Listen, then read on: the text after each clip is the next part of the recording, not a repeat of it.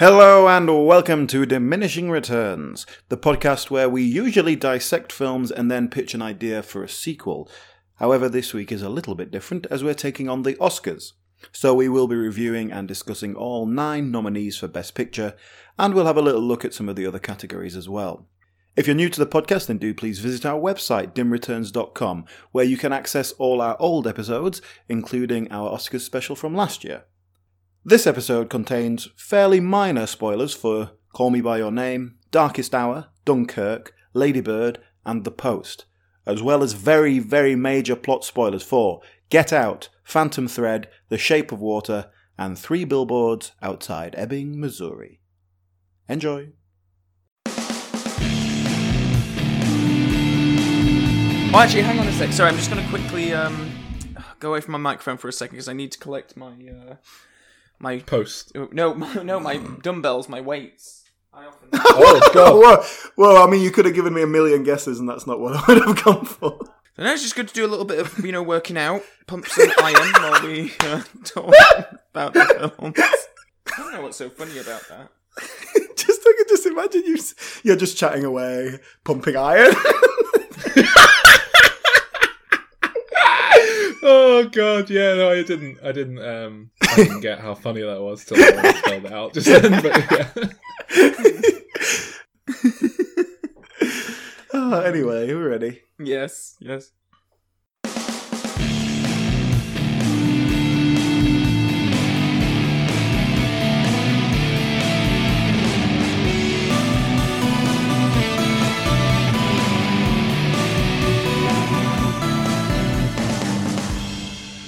The glitz and glamour of the awards season is on us. I'm wearing my best tuxedo. I know Calvin is because he wears it for all his Bond videos. Sol, you probably haven't got one because you're a I'm in my scummy, dressing scummy gown. northerner. Yeah, there you go. You, you're you're the person who doesn't turn up to the awards ceremony and sends a video message. Is um is your dressing gown black? God no. Oh oh dear. Oh sorry You, then. you hate Um, women, Yeah. you bastard. So, shall we get on with this? Yeah. Uh, I'm Calvin. I'm Sol. Yes, uh, so uh, I'm Alan. Hello. Uh, we're here to discuss the Oscars 2018. And to do so, uh, well, in fact, before that, we did do this last year, so this is now an official annual celebration of the Oscars, Mm. even though I don't really like them. Celebration Uh, commemoration, commiseration, examination. an ex- Ooh, yes. very good. There we go. Uh, okay, so this is our dissection of the Oscar films. We watch all the Best Picture nominations. and We're going to discuss them all. It's nine this year. Obviously, we're not going to go into too much detail because we'll be here forever. Uh, some of them aren't even released in this country yet, but somehow we've managed to. I think uh, they I think they're all out now. Uh, we were all, we we're all members of the academy, so we get screeners. Um, Hey, I, I watched almost all of these completely legally this time really? with advanced screenings and things. There was a couple I never got a chance to see, but um, I googled them and then like I just found them online, like proper DVD quality and everything. I don't know why anyone ever goes to the cinema or pays for DVDs. I mean, it was it was free. Do you know about this? Because, because because people work very hard to make these things, and if we don't go and pay and Well, they shouldn't put them out online for free. Then I mean, what sort of marketing strategy is that? There, there's some films on this list that I would argue don't come across as if anyone worked very hard on them at all. So Ooh, Okay. a tempting tease of what's to come. Mm. so, No, you know what? Last year, I made a big song and dance about how shit a selection of nominations it was and how much of a shit year it was for the Oscars. This year, I think it's back to a conventional standard, and I more or less enjoyed uh, the vast majority of what I saw this time round. Um, I always think the no- I like looking back at the nominations. I think it represents what the Academy are trying to show themselves as, and they've really done well this year. There's a black one, a gay one. There's at least four female leads. I mean, they're they're doing everything they can at the moment. um, okay, so we're gonna hit them one at a time. Uh, What are we doing? Are we gonna go random, or do you have a particular order you're keen on? Shall we do alphabetical, like the Academy itself? I'm, I'm up for that, Alan. Eh, I'm not bothered really. Yeah, fair. Does it matter? No, no. Alright. But it means we get to start with "Call Me by Your Name." So, Mm. um, I'll go first then on this one. As, I- as, a, as a representative of the gays. yeah, yes, yes, I have first. authority on this on this subject. But I think I'm probably the only one out of the three of us that has actually read the book. Am I right? Yes. Uh, yes. I, I read the book and finished it just the day before I actually went to see this at the cinema, so the book was very fresh in my mind. I absolutely loved the book. It was just a lovely, meandering, admittedly, but a lovely. I think if you've ever sort of been young and in love and you have that obsessive uh, quality where you're analyzing someone else and all their movements to relate back to you, and it's like, oh, they've put their arm there. That must mean that they are into me, or oh no, he looked at me for a second less than he did yesterday. That must mean that he's completely uh, fallen out of love with me and all that. It was really, really lovely read, and I was thoroughly disappointed with the film. I they omitted a lot from the book that I think will get onto maybe in our discussion later on. Yeah. Hmm. But one of the main things that I was missing from the book is that the book is written from the perspective of the the lad Elio. Is it Elio? Elio, yeah. Elio. It's written from his perspective years on, so he's sort of reminiscing and looking back. And there are a few short passages at the end. It's not a big part of the book, but they jump sort of like five years in the future, they had a phone conversation. Then 10 years in the future, they actually met. And then 20 years in the future, they went for a drink together and talked about the whole experience together. And I can understand why something like that wouldn't be in the film. But I, I kind of need that to contextualize the main story. Moonlight. That everyone would just be going, oh, it's Moonlight again. Oh, qu- quite possibly, yeah. Mm. Because at the moment, the film is just a young lad falls in love with a slightly older guy. They have a nice romance, which is all lo- lovely shot and all that. And then he dumps him and he cries, and that's it. I think I agree with you for the most part there. I think we all look at this film and we can relate to it like, oh god, yeah, I was a teenager once and all that. Mm. Um, I'm sure you fucked your fair share of pairs. older men. I did fuck an odd nectarine every now and then. Oh. Whatever it was. No, it must have been apricot. They were going on about apricots all the time. It was a oh, peach. Oh, was, wasn't it? Oh, Peach! And Not it really pear. annoyed me in the book. peach, in the book, pear. he eats the whole thing. In the film, he just sort of like he just has a little nibble, and that's it. But it, it, it does. It strikes me as one of those books that it's like, oh, you could never film this book because hmm. it's because it's a bit like because with novels you can be a bit more. Um, I was going to say outlandish, but ultimately more real. I think than film. There's always this sort of veneer of well Hollywood, I suppose, but obviously this isn't really a Hollywood film. Um, I, I enjoyed the film. I, I, you know, I like films where nothing much happens, but this was taking that a bit far for me. It would have been nice to have a bit of plot, or Really? at least a little bit of conflict or something. it was just like, yeah, they get on, they get it together. He has to go. A teenage, you know, a seventeen-year-old isn't very emotionally well set up to deal with that sort of thing, and so he's a bit upset. He'll be over it in six months. It's like, yeah, it's but it, I like the feel of it. I like the atmosphere of the whole thing. Um, I like the boy's acting was fantastic. Um, and think he he has been nominated for best actor. I think that's very deserved. Yeah, yeah. He probably should win, but I think Gary Oldman will. Um, um, I, it it really needed to be half an hour shorter for it to to justify the meandering nature of it.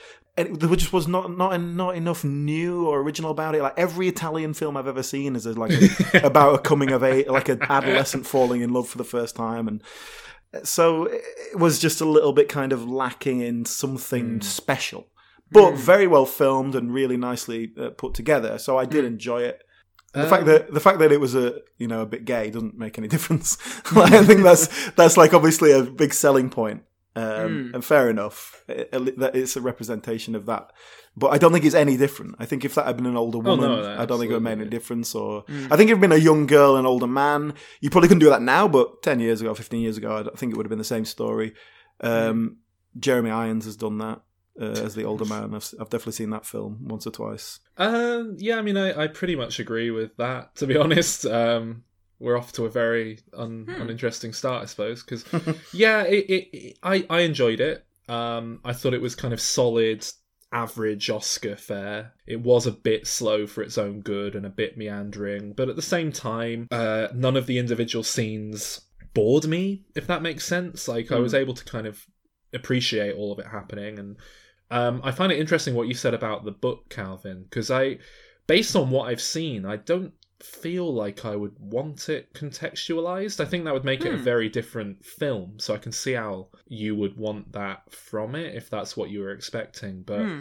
for me, that final moment of the film was incredibly powerful, like very affecting. I thought, and it, it really kind of brought the film together and made me leave it. Film. I wouldn't. I wouldn't want to see that as a quick add-on scene. Uh, it's like Yeah, you either you either develop that and s- investigate that whole story and make it part of it, or don't. I believe that's what the director wants to do. He said that he envisions this story going on for another like five films. I did see that they'd yeah, I- been yeah. marked up for a sequel, and I was thinking, mm, I don't think that's what it needs. Yeah. Mm, yeah, I, I can't. don't. I feel like I've got what I wanted Yeah. out of this story. I feel like they've said what they have to say. Yeah, I can't really. Just a quick question, Calvin. Where did it uh, rate on your wankometer? Oh, very low. Very low, was it? I thought there was more explicit um, stuff with uh, uh, Elio and uh, his girlfriend for a scene. Um, Yeah, yeah, And he's having sex with her. I felt like that was more explicit than They did else do- that we saw. They did do something a classic, which I haven't seen for ages. When they, they people start getting it on, and the camera just slowly pans away Yeah. to the, to the wall. I haven't seen that for years. So that was quite nostalgic. Um, but yeah, I do. F- I mean, there was a lot of kind of well, sort of semi nudity, well, but it didn't really get dirty, did it? It was a bit No. disappointing. In then. The impression I got from the film was less that it was about a very like fetishistic kid and more that it was just about that period in life when you will fuck anything thinking like oh that might be a bit like sex and you'll put your dick in anything like oh okay that's nearly Yeah, like, this I thought be like that as well, especially with the fact that you know he's has his first lady love at the same time. exactly um, yeah and all that. So- it's like I, it didn't feel like this felt more like an exploration than yeah particularly with he was gay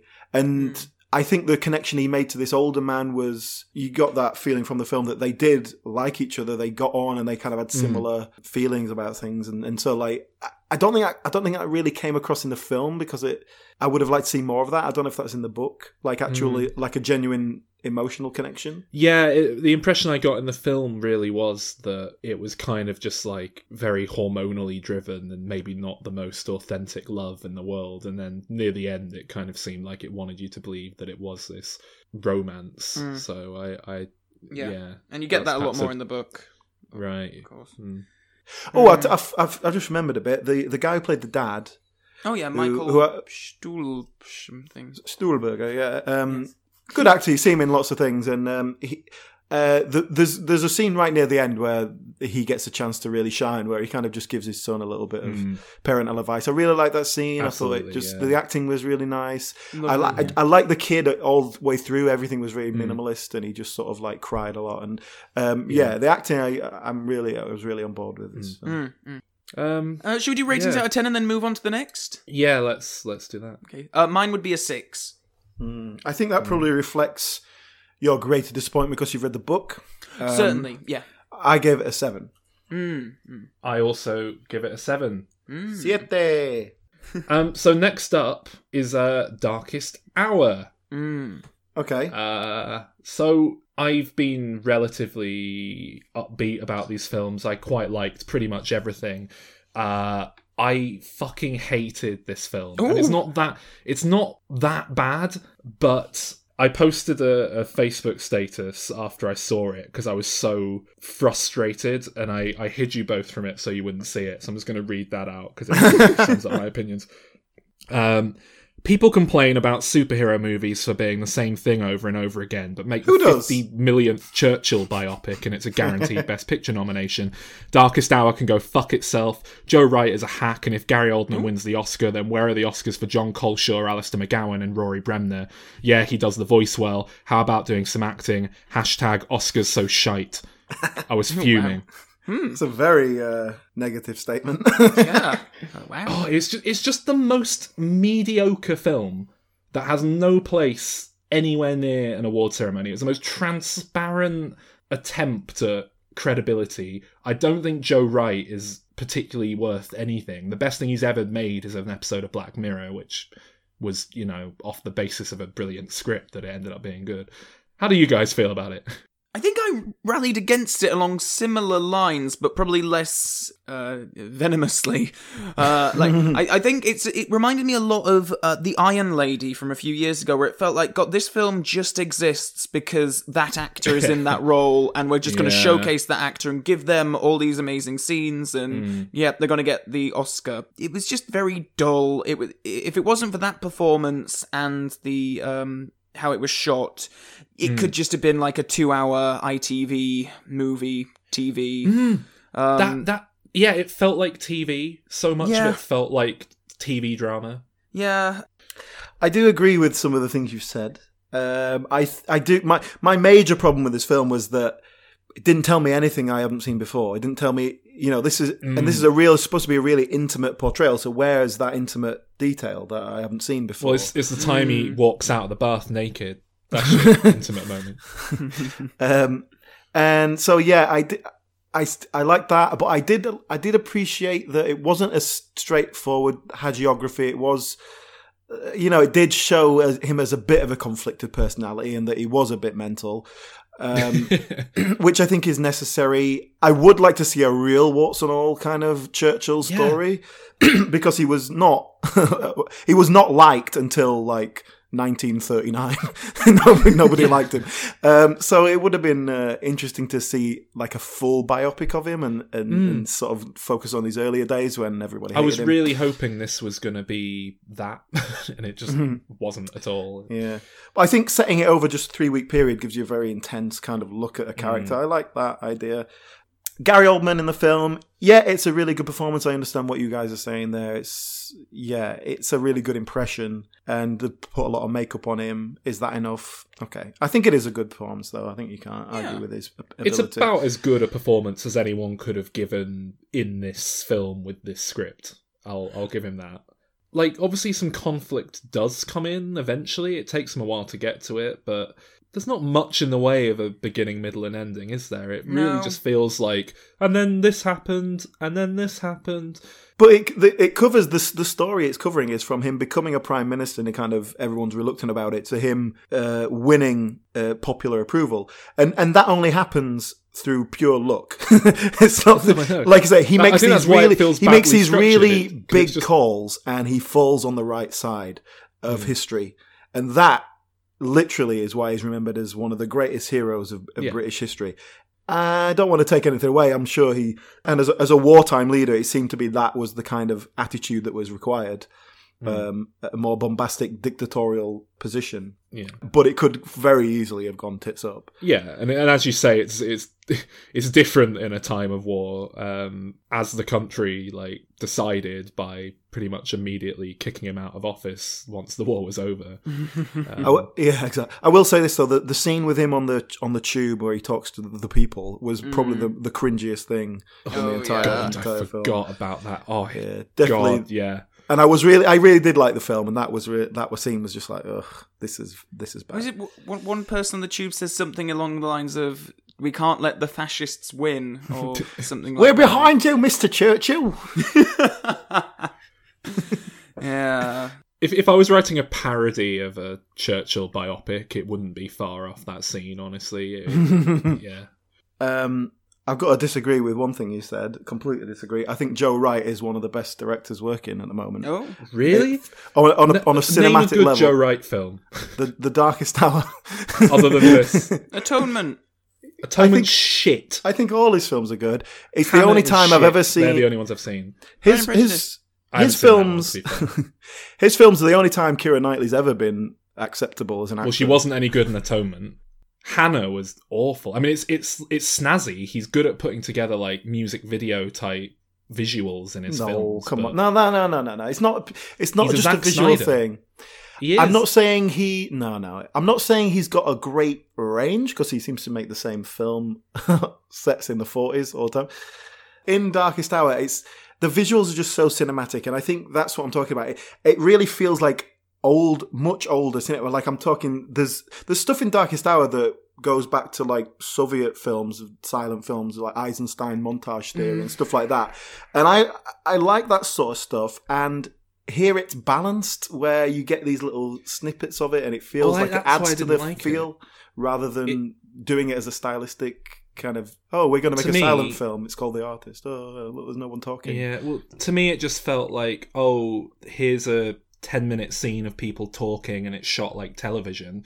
Shit, we need to justify all this money we've spent on the film. oh, it's alright, just chuck in a quick, like, three minute, or not, no, like 30 seconds of quick edits of, like, cool shots, and then we'll get back to just someone talking and it's not remotely interesting again.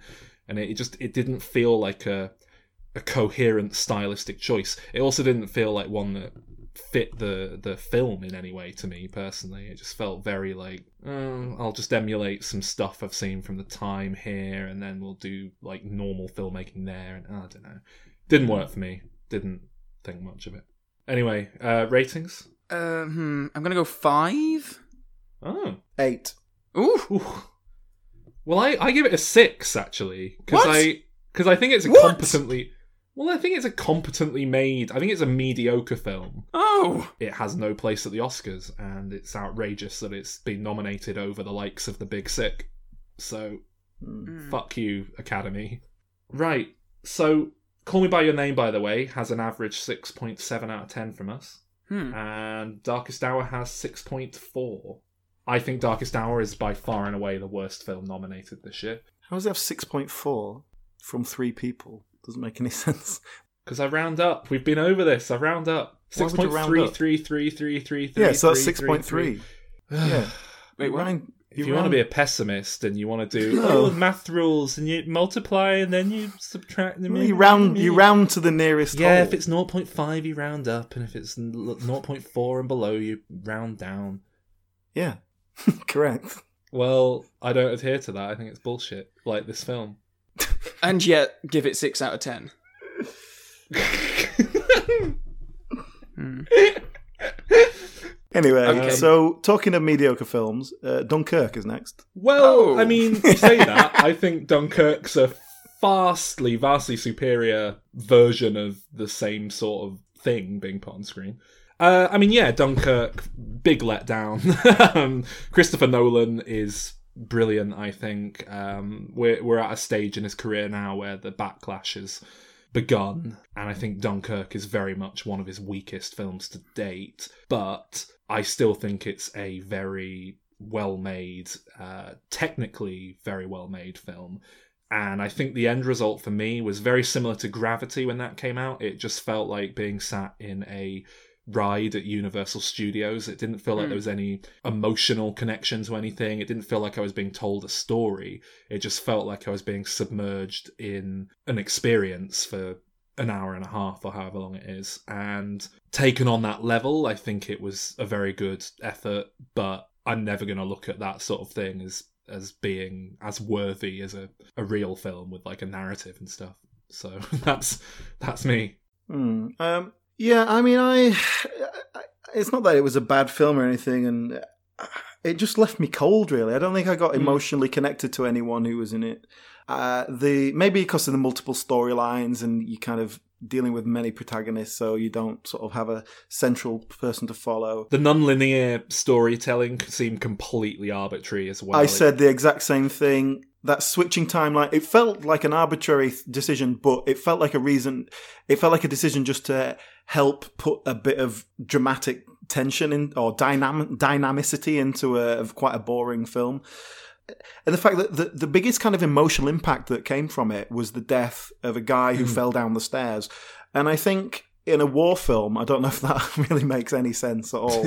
I don't know what I was supposed to think about that. Uh, and, uh, and that seemed a weird choice. Um, it needed more focus. It needed to decide what it was trying to do or what it was about. Uh, and my other major complaint about it was that I just found the music really distracting and completely inappropriate most of the time, and like it was desperately trying to crank up the tension when there wasn't any. Mm. I found it very overbearing and it was annoying me, but I think the fact that I started to find it almost suffocating was very much part of that experience, and I think it had the effect it was intended to do, although it did very much take me out of it because it seemed like, oh, this music's such a fucking technical exercise for Hans Zimmer. Mm. He's he's playing with all these like sound techniques that don't necessarily make for good music, but are like just, you know, music people can go, oh, very, very interesting. Hmm. But yeah. Well, I, I sounds like I'm going to be the most positive one about it. Then, uh, I really enjoyed it. I think Sol nailed it really with saying it's it feels like a ride or some kind of virtual reality experience. Uh, and the best I could equate to because I know when people say, "Oh, it was like a video game." To be honest, this is the most video game like film I think I've ever seen, in that you don't really get to know the characters very well, and it felt like I was in a level when I was watching it, like, oh crap, they're on a boat, it's filling with water, how do they get out, what do they need to do, all this kind of stuff. But obviously, it's, uh, you can't quite fall in love with a film where there is just no emotional connection at all. Especially that main character. I can't remember the actor's name because it's largely the younger lads, apart from Harry Styles, are mostly played by unknowns. Harry Styles Um, is in it. Yeah, the. the- yeah. Oh, did you? Um, are you making joke or? No, no, I'm, I've, I know who he is. He was in the One Directions, but um, I um, but I didn't know he was an actor as well. I didn't know that's what he was doing now. Well, he's Well, not. he's, but he's done this, dabbled. and Yeah. I think he said like, actually, I don't really like it very much. He ends up on the train at the end with the main character. He's the he's the very good looking one. I was gonna say he's the one with the best hair. oh, was he the one who was a bit more cocky and he was like, "Oh, I can't Yes. read it. They're going to hate us." Oh, Yeah, he's yeah, giving me a Newcastle brown ale. I'm happy again. Was it that one? yes, yes. Actually, I did one. like that element of it where they were all well, well, that character. He they were going back like going, "Oh, they're going to be ashamed of us because we've failed the country." I'd never thought of it like that. Oh, Um, because Yeah, you know Dunkirk is I always actually- presented as like this, yeah. yeah, this heroic thing, which it from a Mm-hmm. national point of view it is. But the fact that they were coming away from there, oh, we've retreated, we we lost. Mm. I, I I hadn't I hadn't put that together, so that I like that aspect of it. Yeah, I really enjoyed that scene. Overall, I really it took me a while actually to understand that it was uh, like a, a, a non-linear timeline because I I didn't really quite understand what the title cards that were coming up with. It's like three days, three hours, Mm. a week or whatever it is. And then when I got that, I was kind of, oh, this is. I actually quite liked that and how it all came together at the end. Uh, I was excited. I was exhilarated. I was on the edge of my seat through a lot of it. So it was an experience. It was very good. But yeah, overall, really enjoyed it. Cool ratings. I'm gonna go eight. I'll go six. Seven from me, so that's Oh. a seven overall. Oh, yes. our highest rated film yet. Oh. And now, this is where discussion gets interesting. Get out. But if I get out, how will we talk about the film, Sol? Just fuck off, all right? That's not the name of a film. That doesn't work. Um, so this is an interesting one because it has no place at the Oscars. Um, it came Yeah. out like not during Oscar season, which I suppose was true of Dunkirk as well.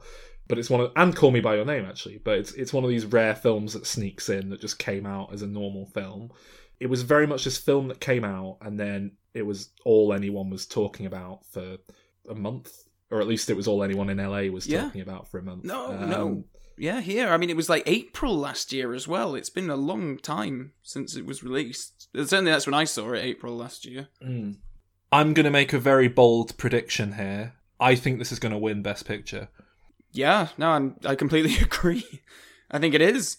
It's uh, it's it's far from the favorite. Um, I, I got very good odds actually on on the bet I put on it, but I think this is going to be another Moonlight. I think the Academy's moving. You know, it's at a time where it's it's trying to honor films like this. All these younger, trendier people are voting now who will not turn their nose up at genre cinema. It, and and I don't think there's a particularly strong, clear cut winner for it to topple. I think votes are going to be split. I agree with that. There's none of these films particularly jump out, do they? Mm. This one was a bit of a slow burn on me. It was like the, but but in a good way. I think the pacing of it was spot on because the way it kind of just unfolded and dramatically revealing things, I thought that worked really nicely. I was expecting a Night of the Living Dead ending, which I was a bit disappointed I didn't get. Um, thought That was the original ending. a good way you to close it out. Really, It's on I mean, it, ma- it makes sense because it's setting up for that, and it Yeah, was, and it's yeah. like the obvious ending. Perhaps it's too obvious. Maybe that's why they didn't do They it. just well, yeah. They, I think they just did that. They did that thing of oh, we've we've put you through so much. Let's just have a happy ending for fuck's sake. And I think it works either way because because they it's so ob- like they set up that that's what they're doing with it. So it's Yeah, yeah, yeah. I mean, it does. It feels like you go, you take, they take it right up to that point, and then they go, "No, no, Yeah. it's not." Which is, you know, fair enough. Uh, I did enjoy it. I thought the acting was really good. It, it, it didn't blow me away. and I feel like I'm supposed to find a deeper meaning here, some sort of analogy for racism, which I didn't get. And I'm not quite sure what, if it was trying to say something else and I just didn't get it, Mm. or if it was just, you know, it's written by a black person, so he's, he's putting a slightly different perspective on it. And so we, and I liked that. I liked that there was all this kind of casual racism that he was just like, for fuck's sake, yeah, okay, ask me about something about black people. Mm. Um, uh, which I think is that's kind of what racism is all about now, isn't it? Like, Yeah. fo- rather than focusing on people who actually uh, stand out racist, it's it's these culturally entrenched ideas. Obviously, the race thing comes into it later on, but I, I don't feel like there was a deeper meaning there, and I I don't know if you can explain it to me if there is one. You know, a, a white people in a black person's body, and that, I, like I don't know quite what it was saying. Uh, so yeah, I went into this. I was really excited because it was a you know it's a horror film getting all this buzz, um, and I I love my horror. And um, Jordan Peele is a, a sketch comedian uh, Mhm. primarily prior to this, who you know again that makes me think, oh great, I, you know I I like comedy, um, and I like it when comedic people turn around and just say, nah, fuck it, I'm doing something serious and yeah, I mean, I, I do really enjoy the film. I think it's good. Uh, I do kind of feel similarly to you. I think I don't quite get what the hype is about. I think there's probably an element of not being part of America. We're looking at it objectively, perhaps. Um, and then, at the risk of sounding very snobby, I think there's an element of being more than a casual film watcher. So I, I've seen this sort of stuff done before. It's not the most mind blowing, incredibly innovative film in the world. And obviously, it finds like fresh spins to put on it, and it's done with a lot of panache, and it's very well acted, like you say.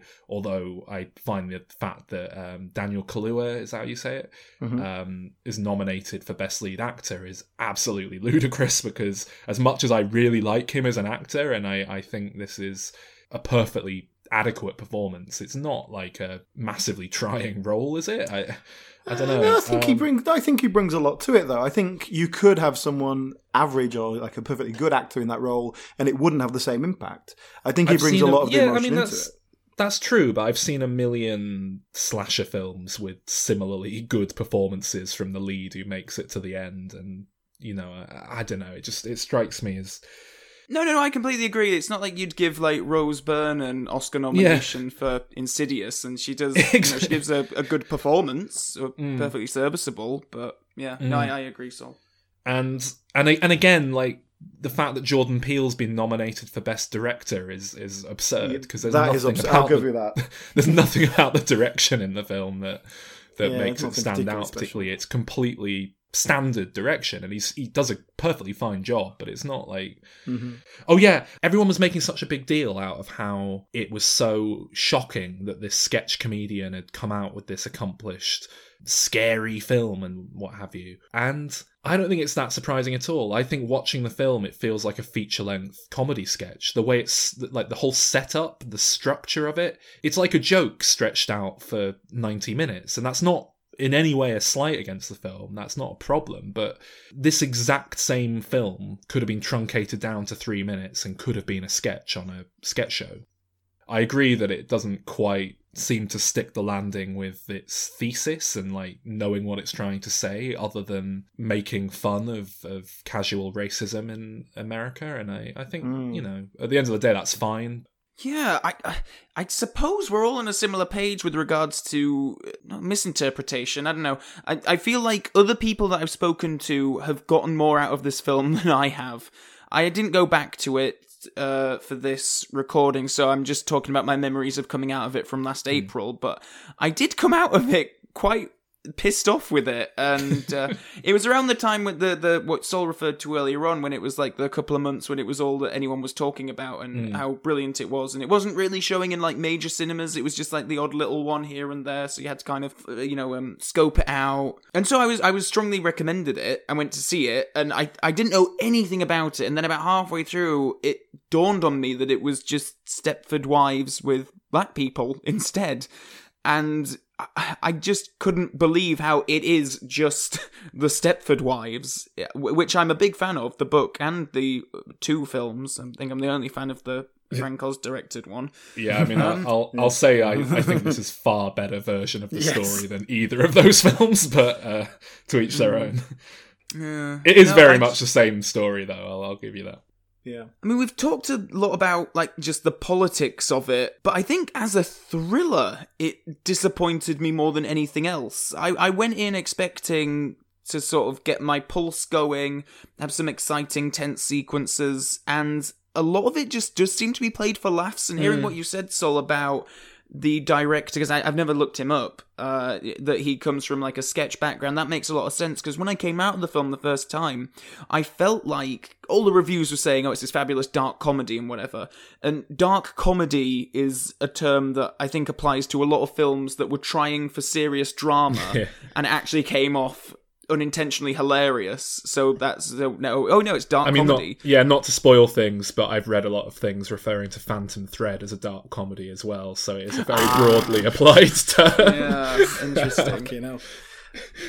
so I wasn't I wasn't sure if I was supposed to be laughing at it or with it. Um, I, Until I, I think I very much saw it. Uh, I think I was appreciating it as a comedy, and I think it was all deliberate. Um, and- yeah, I thought the the big reveal was ludicrous, and it's amazing that a film was able to do such a stupid premise and work. It just sort of just, just didn't explain it at all, which I think is Yeah. wise. I think you just have to treat. Look, this is your MacGuffin. Right, this is Yeah, the re- this is the thing. We just you just have to mm. accept this, and I And- and, I did, and I think it's a mm. testament to the, how good the film was in terms of I was just getting, I was Yeah. just into it. That I just went, okay, fair enough. Yeah, I won't, I won't ask the question that too much. But I, I do feel like this should really have been this little underground horror film, like like it follows and things like that. Just these little Yeah. gems that people find and go, "Oh, have you seen this?" And it's kind of weird that it's found as much mainstream success as it has. And and as as much as I'm being down on it in some ways, I, I must say, like I I'm really glad this is part of the Oscars conversation. It I I wouldn't pick it out as my you know one of my nine favorite films from the last year, but out of the selection that are nominated, it's one of my favorites, certainly. And we, we've kind of been like tiptoeing around this whole like we don't know why it's here. Why is that director there? Why is that actor there? But I, I mean, it is the elephant in the room that it is there because the It's the black Oscars option. needs to represent. yes. So I think Jordan Peele. As the only black director nominated for Best Director, e- even with Greta Gerwig for Lady Bird, I've not seen Lady Bird, but uh, they they have a quota that they need to fulfill Yeah. And this was a film directed by a black man and starring a black man that was very critically lauded Yeah. um, and the public liked as well so yeah. And and the um yeah, and the other film that was a sort of dark horse that might have crept into the Oscars in a bizarre way but didn't uh, was Wonder Woman because that was on the table. Oh. People calling for Patty Jenkins to get a Best Director nod and the film to get Best Picture, which is absurd because it's not even. It's fine. Uh, so yeah, I mean, I, I was glad that this is the one that got in because I think this is the film that deserved that sort of politically charged boost, if anything did. should, we, should we do ratings for get out and then move Uh, on yeah, I, I give it a seven. I gave it a seven. I need. I really do need to rewatch it, but again, I, I have to go on my impression of it when I first saw it last year. And bearing in mind, it was a very bad date that I went to this film on, so that has perhaps factored into my rating. Is that because he didn't like your racist ranting after the film? Uh, Was he a black guy that you were on a date with? Because that might have made things really awkward. no, he. Well, for the for, for first of all, he thought that this was an art film. which What? I- yeah, I know. I was sort of like. Well, after yeah, he'd seen anyway. it, he thought that. Or he thought that.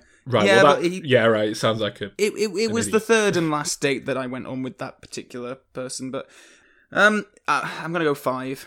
Okay. That is 6.3. 6.4. There's some consistency. So, from one film that's had a little boost from the minority. uh, well, no, because women are a majority. Uh, what one politically charged bunch of nominations to another? Ladybird. Now I haven't seen this one, so uh, or indeed the next two films we're going to be discussing, so I'm gonna have to just earwig in on your conversations.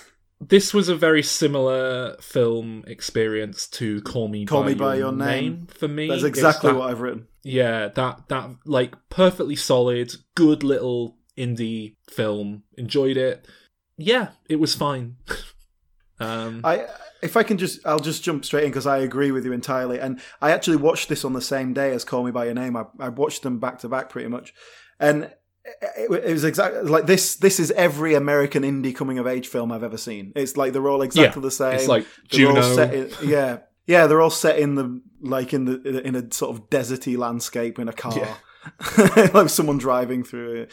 And it was a good one, and it was well Mm. done. I enjoyed it. Uh, the acting was good, uh, Mm. but it was just yeah. Like I feel like I've seen this film seven times. Yeah. And and it's very much the sort of film that I expect to see sneak in to the Oscars. So it's not like I'm not Yeah. I wasn't watching it thinking like, oh, what's this doing here? But I do think the fact that uh, Greta Gerwig, I think the fact that she's nominated for director is the same exact thing as Jordan Peele. She Mm. th- there's nothing about this film's direction that stands out. It's very pedestrian. It's just a, a little indie film put together functionally. But you know, it, it, it was good, and I thought it was a very nice portrait of what I assume is quite a universal experience amongst um, lots of women. um, that that sort of frayed relationship with your mother seems to be quite a commonplace thing I've observed. Uh, yeah, I mean, the I did. I can't say I watched this and thinking, "Oh, this is, must be what it's like as an adolescent woman." I, I, I identified with it as much as uh, if it had been a male character. I don't know if that particularly made a big difference, but. I, the only the only bit of emotional sort of genuine emotional impact I got out of it was from the mother. I thought Laurie Metcalf was excellent. Hmm. Um, she's been Oscar nominated, and I'm happy with that because she's one Yeah. of those actors who deserves recognition. And and literally, when you, you see the mother in the, she's driving away in the car, and she has her emotional moment. That was the only real emotional moment for me. And given that she Mm. is not the protagonist, and we see everything from the other character, from this girl's point of view, that's pretty much the only bit we see that is not from her point of view. Mm. That feels like that's wrong in the film somehow.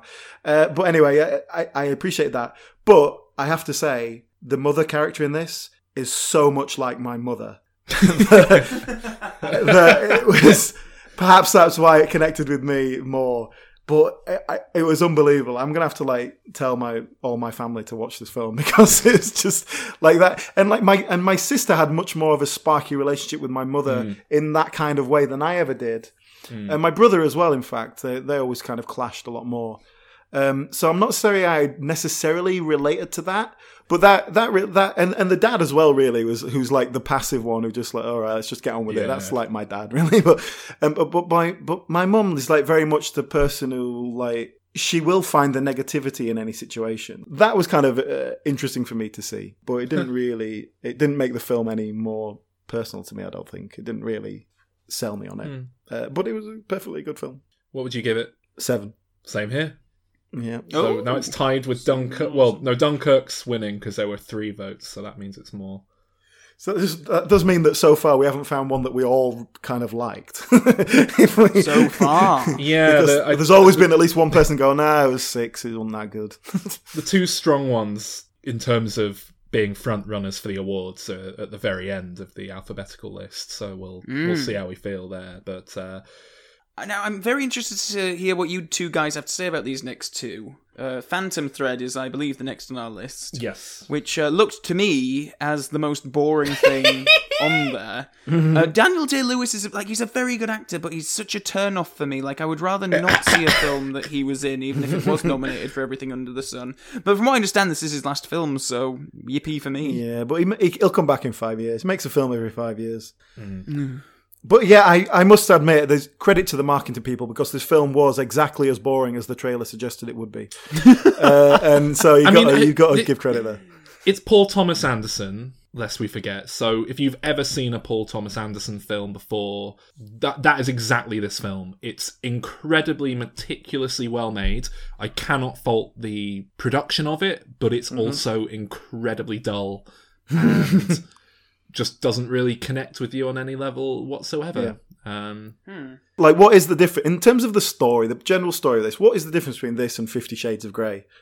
There's this, this is just well, this is it's just got better lighting and better. yeah, actors. it's far better um, put together, and that. But in terms of just like a shit abusive relationship dynamic that Oh, no, yeah, of them yeah, it's should be in, it's just like this is the same. although to be fair, the this is a bit more of a back and forth. It's kind of like Fifty Shades of Grey if Anastasia Steele tied up Christian every now and then and gave him a spanking. Well, that's it exactly. Halfway through this film, pretty much halfway through the, the running time, it suddenly takes a mad veer off where she decides to poison him. It becomes a very different film, really, doesn't it? it yeah. Well, it completely changes her character, but then the film doesn't really change because it just plods on the same same old stuff. But it completely changes the nature of the film. It comes hmm. out of nowhere, and it's like if if you'd taken the first forty seven minutes of this film and just cut them off, would it, this film would be exactly the same. It would be better because it wouldn't be as long. Yeah, I yeah, that's pretty true. And it's weird because I do I really like the kind of dysfunctional relationship that they portray on paper as a, an, a thing to explore in film. And I thought the ending was um, it had the potential to be very moving and sweet, but again, it's just put together in such a cold way Hmm. that it just never quite does anything. Yeah, it just felt so overly melodramatic and unrealistic, and And it, it, it, I mean, it really reminded me of There Will Be Blood. That's probably the go-to, but it didn't have that element of insanity that permeates just like under the surface in There Will Be Blood. There was no scene where Daniel Day Lewis started screaming about drinking people's milkshakes and throwing bowling balls across the room. Um, and I thought his performance in this was very like he was it was very good acting but Yeah. you were just kind of thinking like why why was this character the one that interested you Well, I, th- I, th- I assume it's because this character's extremely obsessive to the point where it, it kind of shuts out other people in his life. And I assume Daniel Day Lewis is like that because he's like the biggest knob in Hollywood. uh, and, and he must be a nightmare to work with just- um, there was another element of this film that basically that, that character, Daniel Day Lewis's character, it did really remind me of myself at my worst. Like, I, there was so many aspects of him that I was like, I've What done did you did you go to cafes and order like fifty breakfasts in one go and then then ask the waitress out for dinner in a very cold, emotionless way? No? Uh, kind of. I, I did once date a girl who worked at Greggs.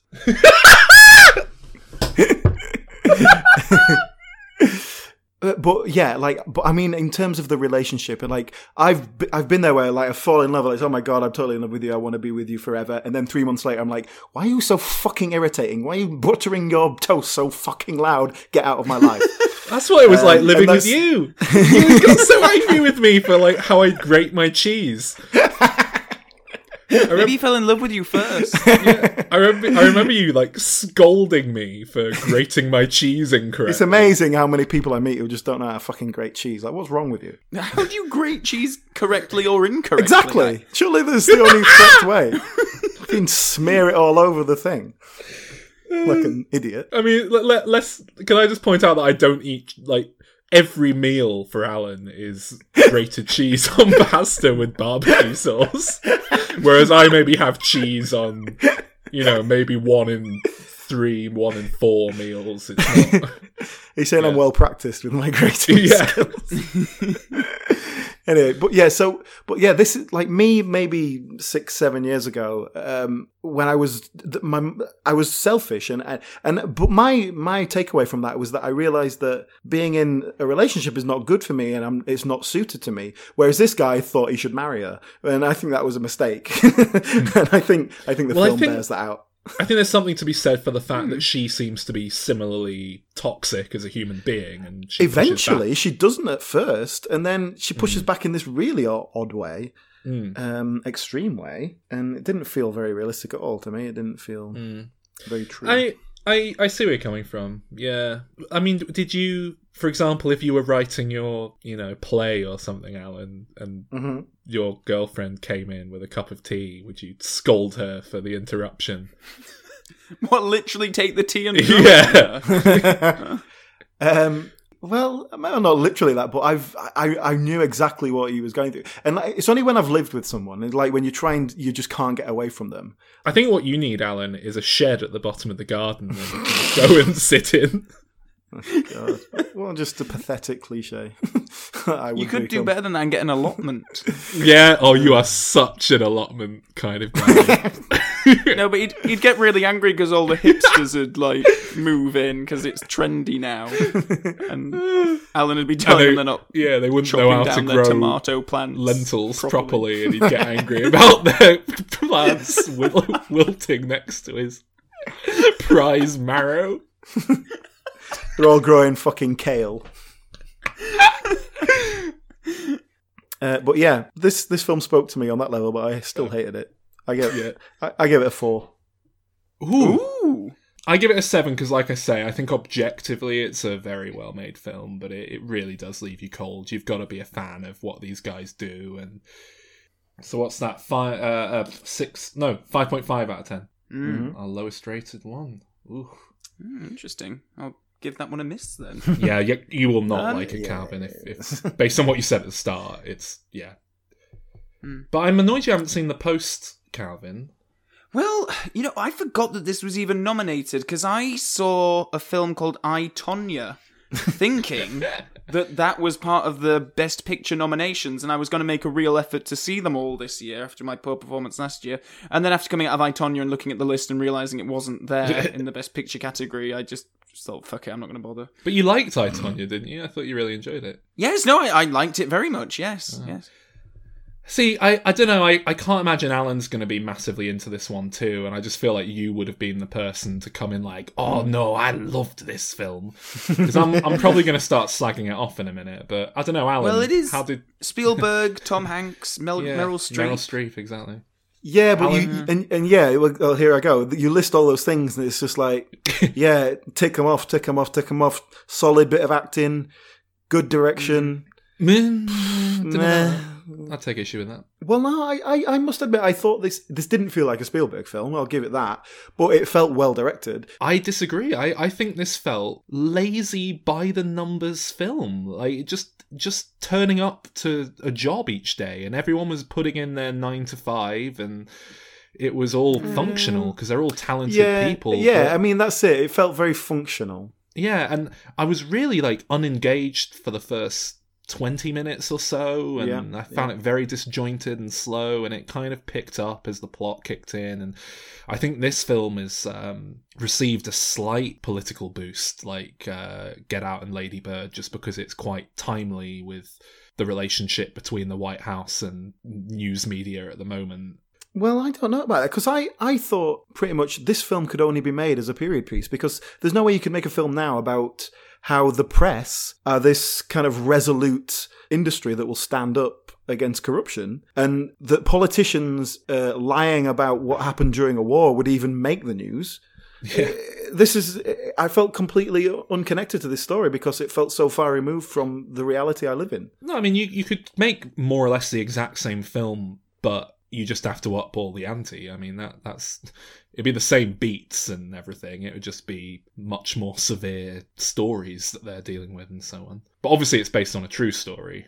Um, I mean, uh, like I say, I didn't. It didn't feel like a Spielberg film particularly, Mm. but it felt like a, a great director trying something a bit new, uh, rather than mm, him just not knowing what he was doing.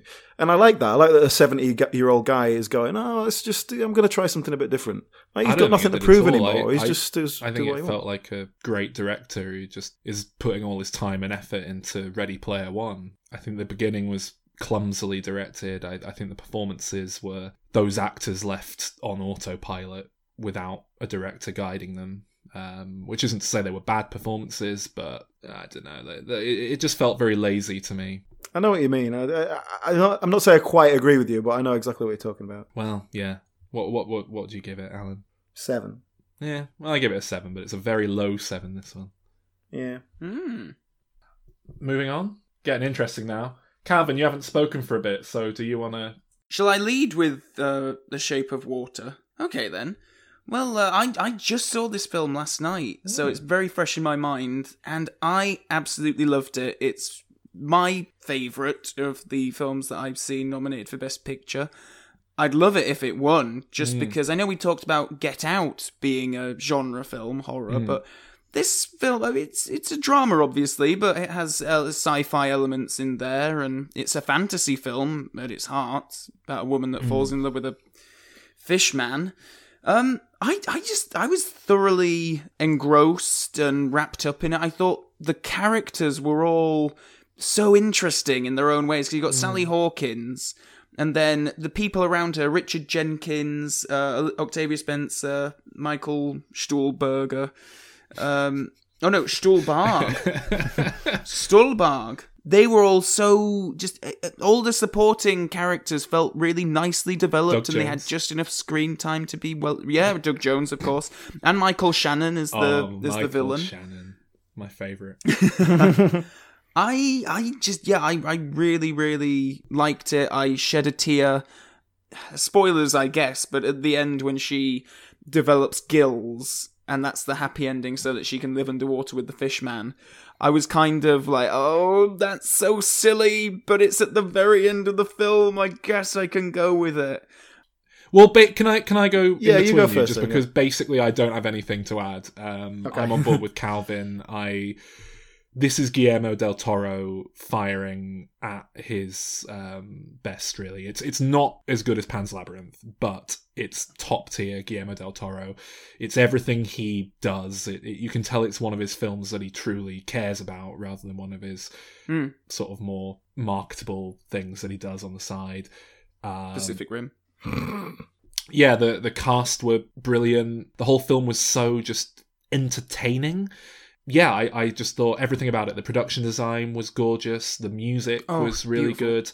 Um, I Mm. thought the ending was incredibly emotional again, and the fact that they managed to make something as fucking ludicrous and absurd as this woman falling in love and fucking a fish.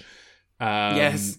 palatable like yeah not only palatable but to make it work with emotional resonance is remarkable. So mm. i i really enjoyed it and it is by far and away my favorite of this year's best picture nominations. Oh, just, just to add to that before Ellen uh, jumps in, I think it's it's the first film in God I can't think of another film that was nominated for Best Picture at the Oscars where I'm like really rooting for it. Like I, mm. I would genuinely be really happy if I Yeah. woke up and read the news that this had mm. won, and I can't say I feel that way about these awards normally. so Well, I, I did like the film. Uh, and I say that as a preface because it seems like most of my notes are quite negative. but I think that says a lot about how I enjoyed the overall experience. That I was picking out the points that kind of like, oh, well, this, you know. And I think I could pretty much sum it up in one sentence, which is style over substance. It didn't feel like enough substance there for me.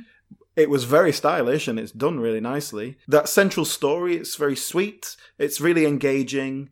That main character, fantastically played. The, the supporting characters, really well played, but they are just there to prop up that character. They don't mm-hmm. really have any purpose themselves, and they try and put some on which doesn't really add anything. And Richard Jenkins and Octavia Spencer are the two kind of main supporting, like her friends. Mm. Great performances, and it's it's th- those are characters that could have been weak and lost with a not great actor. But I think it needed great actors because I don't think the characters were much there. Uh, they try and give each of them a little bit of story, and it just doesn't go anywhere. It doesn't. It doesn't create anything. Uh, the Michael Shannon character, I liked him. He was kind of. I, I found him very funny, and a, that was dark comedy. Um, And and that whole bit felt very satirical of this Americana, 1960s Americana. And again, that didn't quite go anywhere for me when you go and see him at home with his family, and it, you just see this little sketch of, yeah, Americana, and I felt like that. Either do more of it or don't do it Yeah. and uh, yeah a lot of false leads that kind of felt like they were going somewhere and then didn't and and other little things like the way that she would she would go to the tank and tap on the tank uh, at first and i thought it was going to come on to this whole thing about sound and percussion and how we communicate and and that didn't go anywhere um, I thought like the dancing was going to become something. There was a lot of these things that never quite went anywhere. Uh, and it, I think I was a bit frustrated by it, if anything else. I found the plot Mm. really quite predictable. As soon as we, she can't talk, and she's Yeah. got these, she's got these scars on her neck, and I thought, well, they're gills. They look like gills. Yeah. And this is all about water. Like that's obviously going to be something later on. Uh, it- in fact, it was so obvious that I thought it might be a double bluff. I thought it might be a kind of like they're trying to trick us into something. The set design and the look of it, yeah, it's really good. I'm not quite sure if just making everything green is enough. Um, I think the green everything is perfectly fine for a film that's so heavily about like murky water and shit. I'll I'll defend it. Yeah, I don't know. It feels Yeah. a bit like it, it feels a bit style of a substance, basically, is that, and only a bit. It, it felt like an auteur film, but it, that auteur is Jean Pierre Jeunet, and I don't know why Guillermo del Toro is just doing Jeunet. But I like that you know del Toro's films are all about wanting to have sex with monsters, so he's finally just done it. it makes makes sense, you know. Mm. Uh, so I think I was a bit frustrated by it, if, if nothing else. Like it, it, it felt like this could have been a really amazing film, and it just didn't Yeah. quite take me there. Yeah, no, I, I kind of agree with that. I I really liked it, but it did feel somewhat simplistic in in a way where it could have been, as you say, a few tweaks could have made it a, an absolutely outstanding film. And like I say, that that's kind of what Pan's Labyrinth had going for it, in my opinion. And this just didn't quite get to the same level. I agree that there were a few things that were just sort of left lingering there that you think is going to become something later on. There was that whole thing about Michael Shannon having sex with his wife, Hmm. and he like covers her mouth up, and he's going, "No, no, I like the silence." And then he sort of comes onto Sally Hawkins' character later on. Yeah. You can't speak, so it's, you know that kind of. Yeah. And and like the whole thing with his the whole thing with his fingers that never really that just seemed to be a comedy element. Yeah, it was just a That he weird had, like, these dead gag, I fingers. Think. But I was fine with that. Yeah. Like it is even like there's there's a point where Sally Hawkins is just waiting for a bus, and there's just like a comically large man there, like holding a cake with a slice cut out of it. And does he have a balloon as well? I can't remember. But there are just these little flourishes that just make shots and scenes interesting, and I I, I like it. Mm. Okay, uh, ratings then. Uh, yeah, I give it an eight. I give it an eight. I give it a nine. Mm. That is, yeah, that's eight point three three three three three three three three three, which I'm calling 8.4. In- incorrectly calling 8.4. So that's the clear favourite so then. far. Although we've all mm. basically said that we like this one more than the next one. yeah. Which does that say a lot about us? I don't know because this one is the favorite, I guess. Yes, this... it's the one that's been winning all of the best picture awards at the other mm. show. The BAFTAs uh, not to give too much away for when we record these things, but the BAFTAs happened recently, and Last night, this. I've given it away exactly. and indeed, three billboards outside Ebbing, Missouri won Best Film. So, oh god, he's he's Michael McDonagh, right? No, Martin McDonagh. No, Which one's Martin. which? Because his brother's McDonagh. also Martin a successful writer director who's made some good stuff. Less successful. So he is a phenomenally talented writer who also directs films. Um, I really like uh, what he does. In Bruges is, I think, by far and away his best film to date. Oh. I I, I didn't look up the director, so this is all new. Oh, I didn't realise he did in Bruges. I love in Bruges. uh, he made Seven Psychopaths after In Bruges, which was his sort of very triumphant debut. But he was a, a playwright for the longest time, which is presumably why it was such an accomplished script. You know, he'd been honing the craft for years. Uh, Seven Psychopaths was very much a kind of lesser film, and it was it was fine, but it was sort of this Mm. awkward Americanized version of what he does. Three Billboards is sort of splitting the difference between the two, if you ask me. It's a it's a really good bit of writing. It's a really strong film, very well made, great performances, but also a bit meandering and unfocused in ways. Uh, Yeah, at times you're not entirely sure what it's trying to do. I, I, I really liked it. I don't want to be too down on it. Again, we're very much on the same page. I, I, I think I, I liked it very much. Second favorite of the bunch. I don't know if I've got much more to add to what you said. Uh, great performances all around. I think there was there was something that occurred to me about halfway through the film because I saw this with my stepmom, and I never went into this film thinking that I was going to get a kind of mystery thriller. Hmm. I, you know, the, the the who did or didn't yeah, rape and murder Frances McDormand's daughter was of no concern to me. Yeah. But then about halfway through the film, my stepmom sort of nudged me and like pointed at Sam Rockwell. I said, "Oh, I, I bet he did it," and I was like, "Oh, oh yeah, actually, that this is sort of a mystery, isn't it? Like who who did it?" And then later on, they play with the idea that they're going to solve that. Uh, yeah, I never and then really. they kind of end without really resolving anything. And like, yeah, that was a MacGuffin, really, wasn't it? It wasn't. It wasn't the point. No, Um, it was just. And, the, what it I'll was just say is, I mean, I, the one thing I I want to say actually that I forgot to mention in my bit is that um, I kind of wish this film had ended about fifteen minutes earlier. You, Mhm. you know the, the the scene Yeah. where Sam Rockwell walks over to the the guys like sat next to him in the bar. The suspected, yeah, and, and you just hear him. Yeah. Um, it's the guy who was in earlier being really creepy, and that that's there's like a shot of them sitting next to each other, and that's it. And I just thought, like, yeah, that's the end of your film because they've set this up. Hmm. They've explained, like Woody Harrelson was saying, like nine times out of ten, this stuff's just solved with yeah, exactly. some idiot in a bar. That's the end of your film, and Hmm. plays out in your head. You go, right, he's going to be the guy who brings him in. He did it. He's going to have his moment of redemption. It all plays out, and you you don't need to see the rest of it. And it just kind of, it just Mm. felt unnecessary, and it would have been a much neater, nicer film, I think, if it had ended there. But I think the point is that it isn't neat and nice, and Yeah, no, I agree. For the last 15 minutes, I kept thinking, this could be the last scene. This could be the last shot. It is just going to end. It's not going to sort of conclusively wrap up who did it. Hmm. Alan, you've not you've not said your piece yet. I don't think. Um, I hated it. Really? Yes. oh. Well, hate perhaps a bit strong, but I really didn't like it. Of all the films or these, of the watching the trailers, this was the one I was kind of looking forward to. It had the people involved that I like. Mm. In Bruges, one of the best scripts from a script writing point of view Yeah. ever written. and I do like Martin McDonagh, and I just think this was just a major misstep. I think all his films and his plays are about guilt and Mm. recrimination. They're all just full of violence and anger. And it, I feel like I've seen it before. I found the characters to be really unrealistic. I found the behavior to be very unrealistic. Uh, for most of it, I was trying to figure out which part of the 80s it was set in. Um, and then it turned out it was not. It's set now. And I was like, uh, how, uh, how is this behavior that happens now? Like what? It, it, it felt like another time. And I think I think that's the idea that it's this small town mentality, like in the backwoods of nowhere in Missouri.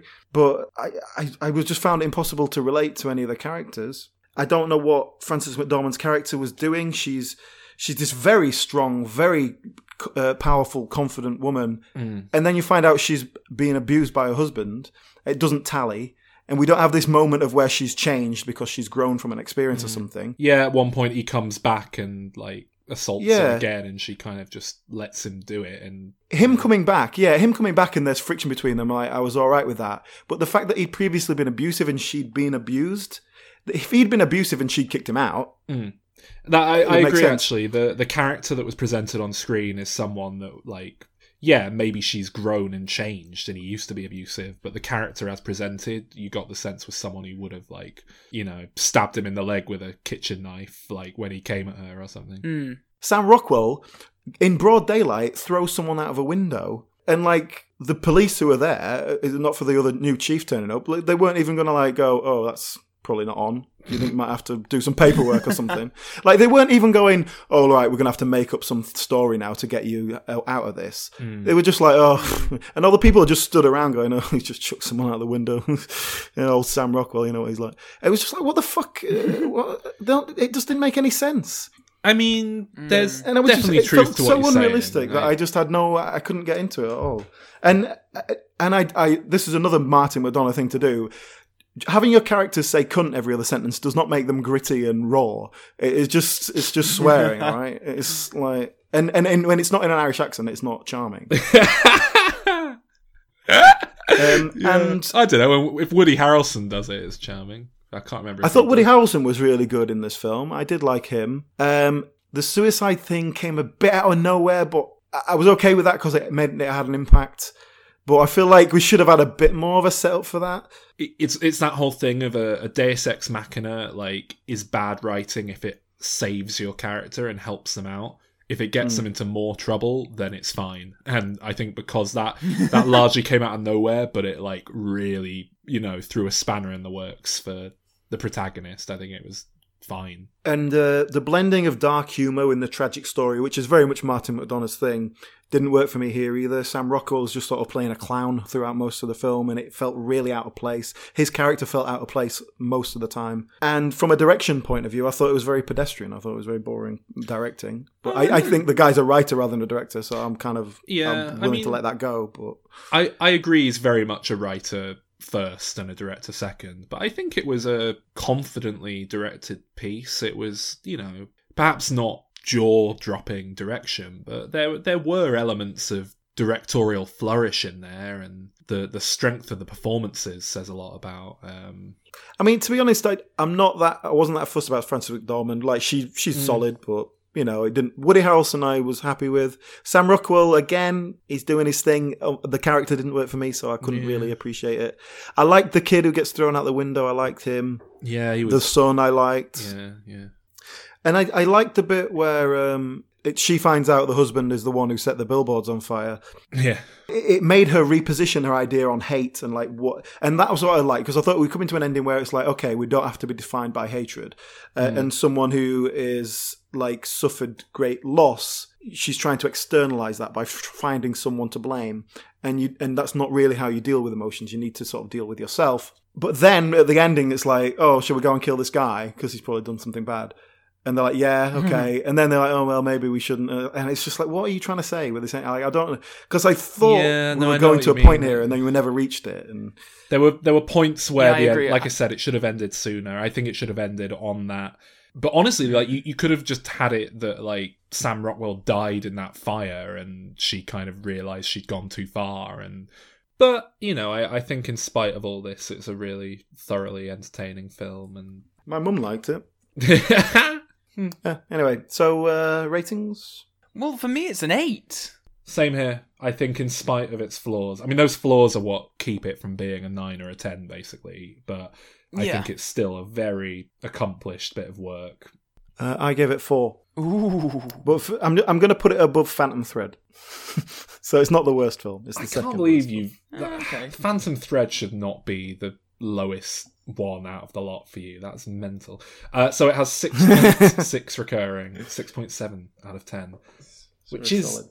really low Okay. overall. Um, I think Yeah. that's quite unfair, really. So, The Shape of Water was our collective favourite. Could you let us know the other podium places or the order overall? All right. Well, at, at the bottom is Phantom Thread because Alan tanked the uh, Mm-hmm. the rating. And that's fair. That's our our diminishing returns worst of the year. I think that's very unfair. Actually, I think personally, I think Phantom Thread's far more worthy of being here than the Post or Darkest Hour. But uh, and then uh, join seventh place, Darkest Hour and Get Out.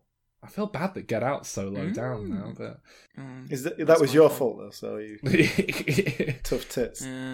Mm. and then joint six, no, joint fifth, three billboards and Call Me by Your Name, tied Ah, with hmm. six point seven out of 10 and Mhm. then the Post with seven out of ten, but only two of us voted on it. See, I think that that's. I mean, that's stock seven, isn't it? It's Yeah. siete. It's just yeah, nothing is special about it all. Oh, sorry, no, the Post is tied with Ladybird, which also has seven, but we both. See, I'd definitely sooner watch Ladybird again than the Post. So Dunkirk is our second favorite of the the lot overall. Who'd have thought? Um, and then Shape of Water, the clear winner, eight point four out of ten. Hmm. Hmm. Yeah, that was one. Like, I guess how you felt about Three Billboards. That I, I kind of liked it, despite all these things that I could th- find that I, I kind of pulled out about Mm. it. What would your sort of num- number one choice? Not, not in terms of what you think will win, but what was your, what was your favorite? I think my top three would be Get Out, Three Billboards, and The Shape of Water. And then everything else is just kind of a blur of Oscar-y stuff that I don't really care about. Uh, Shape of Water, Three Billboards, Dunkirk, in that order. Descending. Okay. um, you're not gonna like this, but I think Darkest Hour is probably my favorite of the lot. You're a maniac. Why? what on? This is what is what is up with you, Alan? I don't even. This is Suicide didn't think Squad. that our discussion of it was that positive. No, it wasn't. Like, This is Suicide Squad all over again. I enjoyed it. Darkest Hour for me was by far and away the worst one. Like, not even like the oh god. I mean, I guess yeah, my least favorite, your favorite. That's why this is a great show because we have a whole spectrum of opinion. Uh, what about the other awards, eh? Well, I don't really know much about uh, the other nominees because I only know these because we watch them all. I don't really like to get that involved because the Oscars is a load of bollocks. But if you'd like to tell me what they are, I'll I'll give you my opinion. Um, best lead actor, we've got Daniel Day Lewis for Phantom Thread. bollocks. Daniel Kaluuya for Get Out, Fair. Denzel Washington for Roman J. Israel Esquire. Nobody's seen it. Gary Oldman for Darkest Hour, and fair. Timothée Chalamet for Call Me by Your Name. Easily the best. My guess, looking at them, is that Denzel Washington probably deserves it, but no one's seen it. I haven't seen it. I yeah, no no, idea. Um, the the the little boy in uh, he's not that little. The the, the kid in uh, Call Me by Your Name, easily the best Yeah. performance. isn't it 23? Yeah, at least he's a bit more twinkish in that film, though, isn't he? Uh, but yeah, definitely in, in terms of an acting performance, absolutely stunning. He's in Lady Bird as well. Um, out of the three that I've seen, that yes, he would be my preferred choice to Hmm. win Best Actor. I would like it if Daniel Kaluuya won, just because I think that'd be a, a great upset. but it's going to be Gary Oldman. Yeah, it seems a bit inevitable that it's Gary Oldman, doesn't it? Which is a bit of a sh- which I, I, I'm all right with that. I, I'm not going to look back on the history of Oscar wins and pick that one out as a as a terrible injustice. I think it annoys me because it's like so obvious that that role is just like Yeah. you could have given Yeah. it to almost any actor of the similar age, and if they did, you know, a decent enough impression, great, Mm. you've got your nomination. What about actress, anyway? Yeah, go on. What else? we we can't got? leave the ladies out. It's- Well, it's Frances McDormand who's going to win. what? It's the most sort of can't leave 1970s thing you We ever can't, said. what? The beautiful ladies. Uh, it's nothing without the ladies. Let's have a hand for the ladies. Come on. lovely, lovely black dresses they're all wearing. Who's in then? Who's Frances McDormand for Three Billboards, Yes, Margot Robbie for I Tonya, Meryl Streep for The Post, Sally Hawkins for The Shape of Water, and oh, how do you say it? Shar Shars Sharice Sharice. Swazi, Swazi. I've heard it said so many times Sarah recently. Sarah Sarah C. Renan? Sarah Sarah C. Renan. It's not Cersei. Sarah C. I, oh, I Do it with an to Irish interview accent. With Greta an Gerwig the name. other day. If I listened to two interviews with Greta Gerwig recently, I think it's Shersha. Shersha, that was it. Saoirse Ronan for Lady Bird. Calvin, you've seen I Tonya, so how was that one? Oh, yeah, I loved I Tonya. Good, solid eight out of ten from me. I I think I preferred it to Three Billboards. So if, Mm. if I was to lump it in with the other Best Picture films I've seen, it'd be number two. Very funny, a fascinating story. I've only seen three of these performances. I think Sally Hawkins is by far and away my favourite, but I would sooner give it to Margot Robbie than hmm. Frances McDormand. I think Sally Hawkins is brilliant and I love her, but I wasn't blown away by her performance in The Shape of Water. I, I think that's going to be a, a foot in the door to make some other films where she really gets to prove herself and, and deserve an Oscar. But personally, I'd give it to Meryl Streep out of the four I've seen. But it really is Meryl Streep on. on autopilot. Yeah, it's just like the only reason they put Meryl Streep in films is so they can fill up these actress categories. Out of those choices, and one of them I haven't seen, I haven't seen I Tonya. I would go Sally Mm. Hawkins. I'm also not like championing that as a as a Mm. result either. Do you think that look, we need to cast a kind of a, a, a matriarch who's quite spunky and, and fractious? Do you want Laurie Metcalf or Allison Janney? Oh, Allison. well, I haven't seen Lady Bird, I suppose, but Allison Janney, I think, has it in the bag. Consider- Yeah. looking at all the other awards she's won, She has and won she it. is She seemed to win everything. I th- I did think Laurie Metcalf was brilliant. I haven't seen Allison Janney, but she is generally brilliant, so I'm I'm not surprised. I think it's between the two of them. So who else is in that? Uh, well, Octavia Spencer's in there, which I think's silly because she's barely in The Shape of Water. She she is a phenomenal talent as well. Yeah. I love her, Mm. but she doesn't. That's not one of her. The Help is the sort of film she Mm. needs to win for. Did she win? For I think that? she did. She did. Yeah.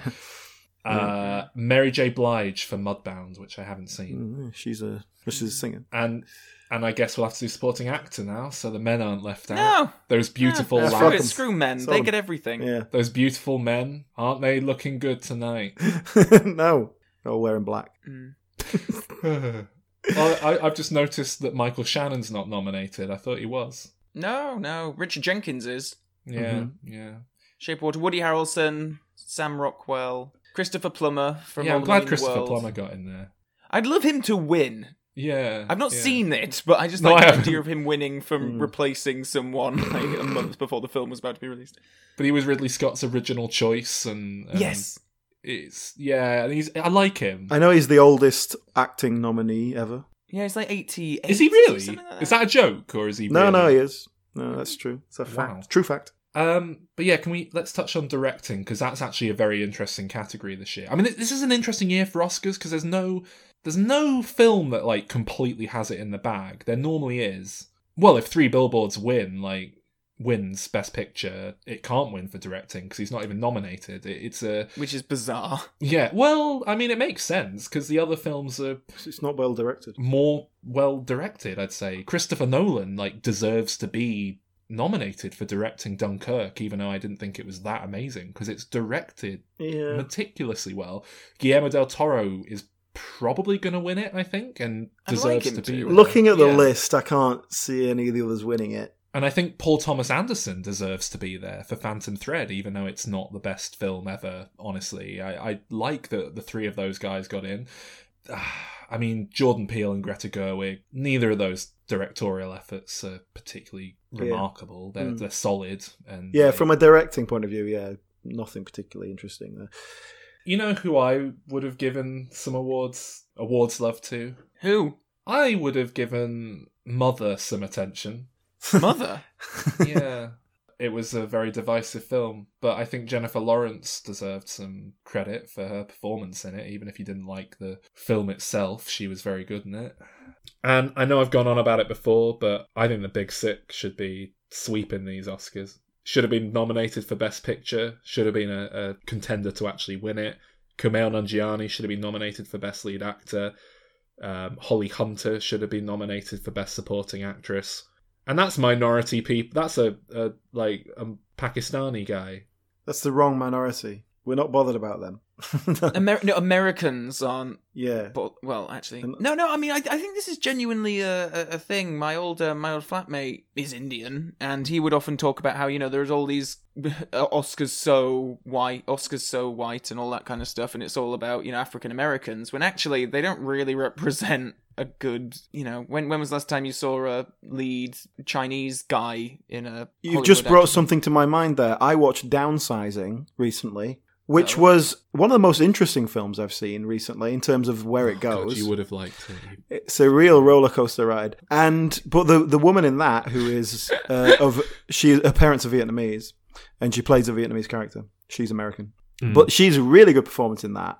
And um, has- yeah, has not really been given a sniffing on the uh, uh, Oscars. Well, Hmm. yeah, because it because it wasn't a good film. I really liked it actually. oh, for fuck's sake, Alan, Calvin, if you watch Downsizing at any point, like you'll be on my side with this. It's a weird film. It's a weird film though. It- it- it makes it re- really makes for a good discussion. Actually, we might do it one day. it's the biggest waste of a good concept. It's just meandering. It just goes off on Well, tangents. that's it. It doesn't know takes- what it is. It doesn't know what it's trying to do at all. It goes. It goes through about six different genres over the film. It's a weird film, but I quite liked it. But you're right. Yeah, uh, good performance from um, whoever that actor is who played the, Uh, Hong the- Chau, she's the called. woman. Yeah, she was good. Hang on, I've got a little addendum we can stick on the end here. Uh, Calvin, yes. when we did our Oscars episode last year, still available on dimreturns.com, we, me and Sol, had seen all the films and we discussed them. You hadn't seen them Mm. all. So have you seen any of them since? Yeah, Moonlight is the only one that I've gone to and seen, and I did. I think I mentioned it on our Okay. episode that I was meaning to watch it. Let's Um, see. So Moonlight, I'm just looking. At, so last year, Mm. uh, it walked away with 65 percent, 6.5 out of 10. But it was my Because- it was my top choice of the lot. I gave it an That's eight. it. It Oh, got wow. it got an eight out of ten from Alan and a five out of ten from me. I it was my least favorite again. Actually, it was my least favorite of the nominees that year. Alan's favorite.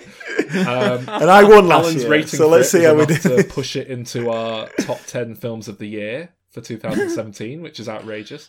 Um, Oh well, I, it'll be, be probably brought right back down then because I, re- I really didn't like it. I just thought it was very dull, meandering, and not in a good way. Like Call Yeah. Me by Your Name. It didn't Yeah. Paint much of a, a mood or atmosphere. It just, I, I just I, I don't I really don't understand why people were raving about it so much. And indeed, like I went into work the next day after watching it, and when I just sort of announced to the room that oh, I watched it and didn't like it, indeed, a couple of people were like, "Oh, why? What on earth?" Blah blah blah. And, you know, n- not necessarily filmy type people either. Yeah, I, I've had similar conversations with people, and they're very like, "Oh, but you can't, you can't deny it's like a good film." And I'm like, "No, I can. I think it's. I genuinely don't think it's very well thought through, written, crafted. I So, Calvin Dyson, more racist than gay. Official result. two years running, racist film reviews on diminishing returns. No, no, no. It's nothing to. It's nothing to do with the films being, you know, predominant. Oh, never mind. I'm not even going to Just rate the my... film. Come on. Look, I hate Moonlight as well. All right, I thought it was shit, so it's fine. Four. Ooh. I'll never watch it again. That means our new score is 57%, 5.6 recurring, 5.7. Which means it's not as lowly rated as Lion Oh, that's- okay, or that's- that's Hacksaw fair. Ridge, That's definitely fair.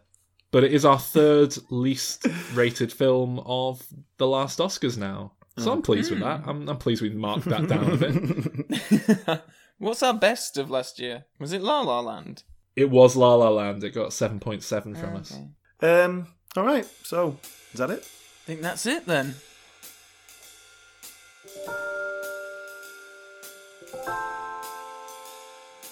Thank you for listening, and if you enjoy the show, then do please help us promote it by rating and reviewing us on iTunes. And feel free to go to facebook.com forward slash diminishing returns podcast, where you can comment and chat to us about all the films that we discuss. The Oscars ceremony is on the 4th of March, which should be this Sunday if you're a prompt listener, and we shall return next Monday with our latest trip into the Bond franchise. Diamonds are forever.